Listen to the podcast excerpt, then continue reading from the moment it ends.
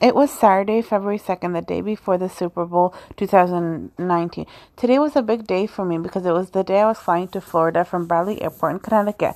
I was flying to Fort Lauderdale for a day and staying overnight before leaving for my cruise sa- Sunday, February 3rd. I boarded my plane at 6 o'clock. The airplane I took was called Southwest.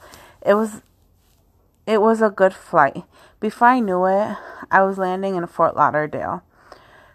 After I got off the plane, I went to the baggage area, got got my baggage, and headed over to the car rental area in the airport.